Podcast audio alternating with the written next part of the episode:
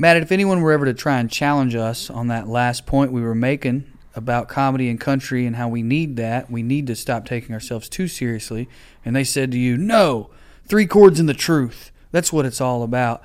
You could say to that person, oh, that's cool. Do you like George Jones? Arguably the greatest country singer of all time. Is that someone you enjoy? And they say, of course, because I like three chords and the truth. You say, well, you know, he didn't take himself too seriously. Right. And this song is a perfect example of that. The possum was hilarious. And I don't just mean because he drove his lawnmower to the bar when they took his car keys because he had been getting too many DUIs. he was also hilarious in his music. And this is a great example with High Tech Redneck.